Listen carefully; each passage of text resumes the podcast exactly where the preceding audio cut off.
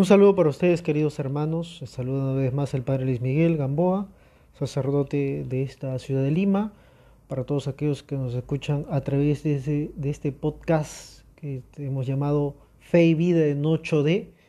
Y para aquellos que estén interesados en saber el título o el motivo del título de este podcast, pueden ir simplemente a los podcasts anteriores, ¿no? Ya sea aquí a través de la plataforma de Anchor, que es donde justamente nos encargamos de eh, subir todo ese tipo de audios, ese tipo de podcasts eh, formativos, con la intención de poder acercarnos más a través del audio, ¿no? A todos ustedes. Y también, por supuesto, eh, a través de la plataforma de Spotify, donde nos podemos encontrar justamente con el mismo título, ¿no? Fe y Vida en 8D, quienes habla el padre Luis Miguel Gamboa.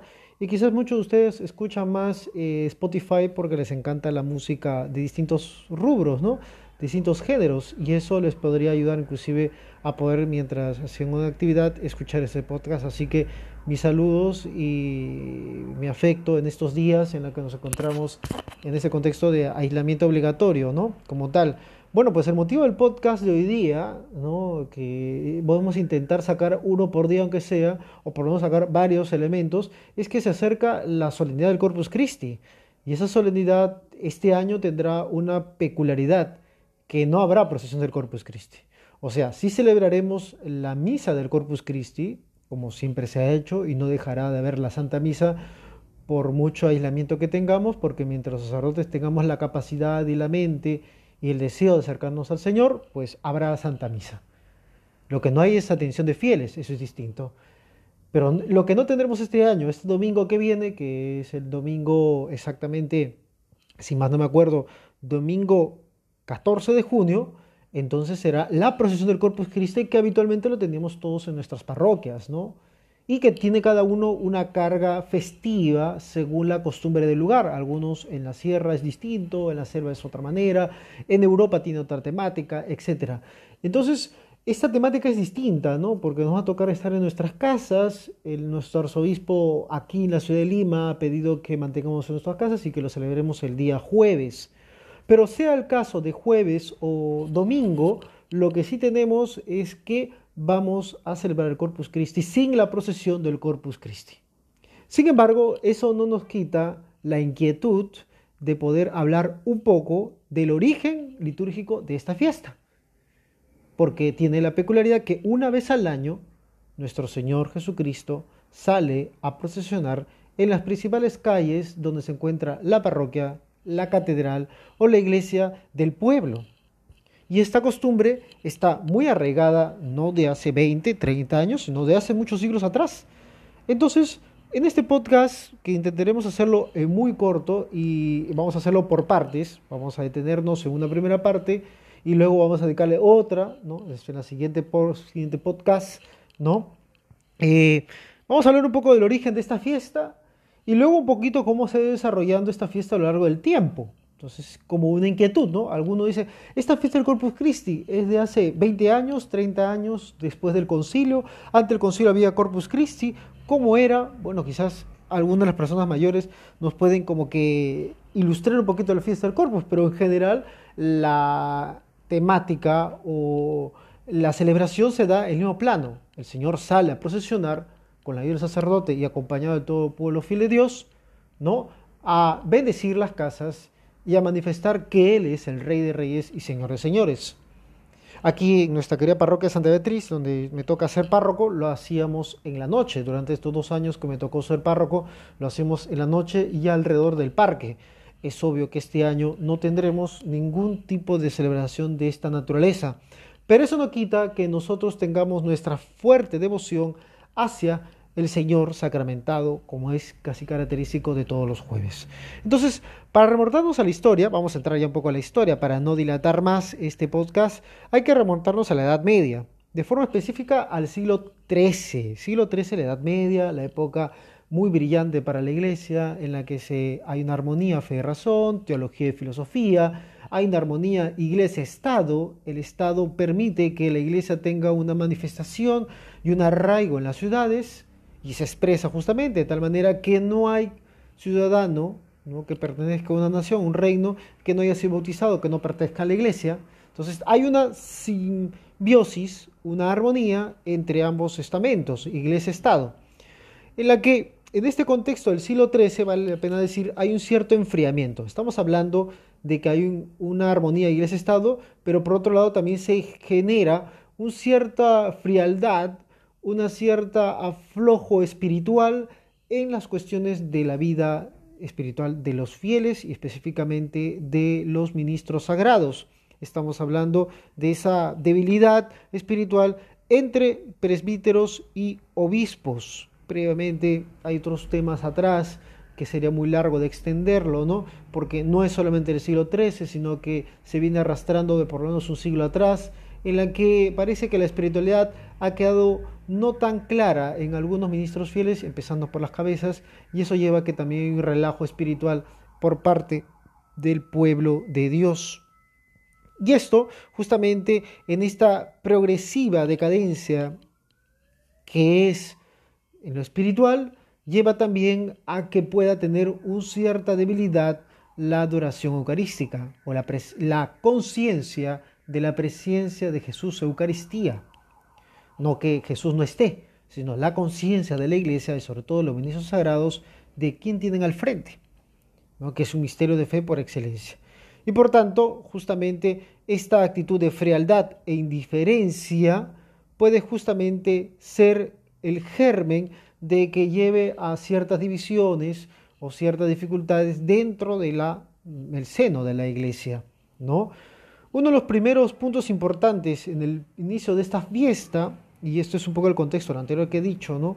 Ese contexto de frialdad, de alejamiento, de relajamiento que lleva justamente a que no haya una clara relación de la Eucaristía y el ministro sagrado, ahora lo tenemos más claro, es obvio, pero hay que respetar a su tiempo, el tiempo en la que se encontraba esto es un tiempo distinto, no podemos ser jueces de esta época, simplemente apuntamos uno de los puntos importantes en el inicio de esta fiesta la vamos a colocar en el año 1208. Fijemos esta fecha, 1208, ¿ah? cuando una santa, Santa Juliana, una religiosa, no tuvo una misión, una visión misteriosa en la que se le apareció la luna llena faltando en su disco un trozo, ¿no? dentro de un trozo. Después de dos años le fue revelado que la luna representaba a la iglesia de su tiempo y que el pedazo que faltaba indicaba, y esto es un dato importante, la ausencia de una solemnidad en el ciclo litúrgico. ¿Cuál es la solemnidad que faltaba? Pues justamente una fiesta dedicada a la Sagrada Eucaristía. Entonces estamos relacionando este origen de esta fiesta a la visión espiritual de una religiosa santa en la que se le hacía ver que faltaba completar justamente una fiesta litúrgica en honor a Jesús Eucaristía.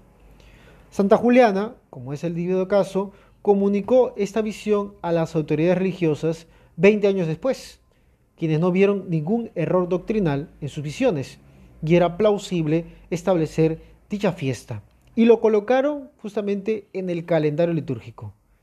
Ya en el año 1946, después de muchas dificultades, ¿no? Justamente el entorno, estamos hablando en esta zona de lo que es Francia actualmente, ¿no? Se dio un decreto sinodal en la que determinaba que el jueves siguiente a la fiesta de la Santísima Trinidad se celebrase anualmente una fiesta en honor a la Eucaristía.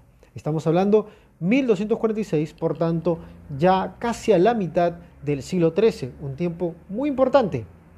Y entonces es así que en el año 1247 se celebró por primera vez esta fiesta en honor a la Santísima Eucaristía. Ojo, todavía no estamos vinculándolo con la procesión del Corpus Christi.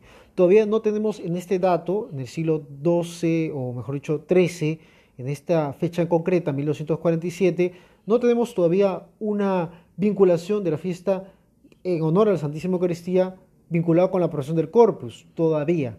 Pero espera un momento, porque acá viene el vínculo, justamente, ¿no? Posteriormente, en el año 1952, la fiesta se difunde por toda la región gracias a la influencia de otro personaje importante, un dominico cardenal, que lo lleva justamente a la zona de Alemania. Hay que relacionar este acontecimiento, este acontecimiento de dar un decreto de una fiesta en honor a la Santísima Eucaristía, mitad del siglo XIII, con otro acontecimiento que se da en el mismo siglo, que estamos hablando del milagro eucarístico en Bolsena, Italia, en el año 1264. ¿Qué pasó en este año? Vamos a dejarlo ahí y vamos a pasarlo al segundo bloque.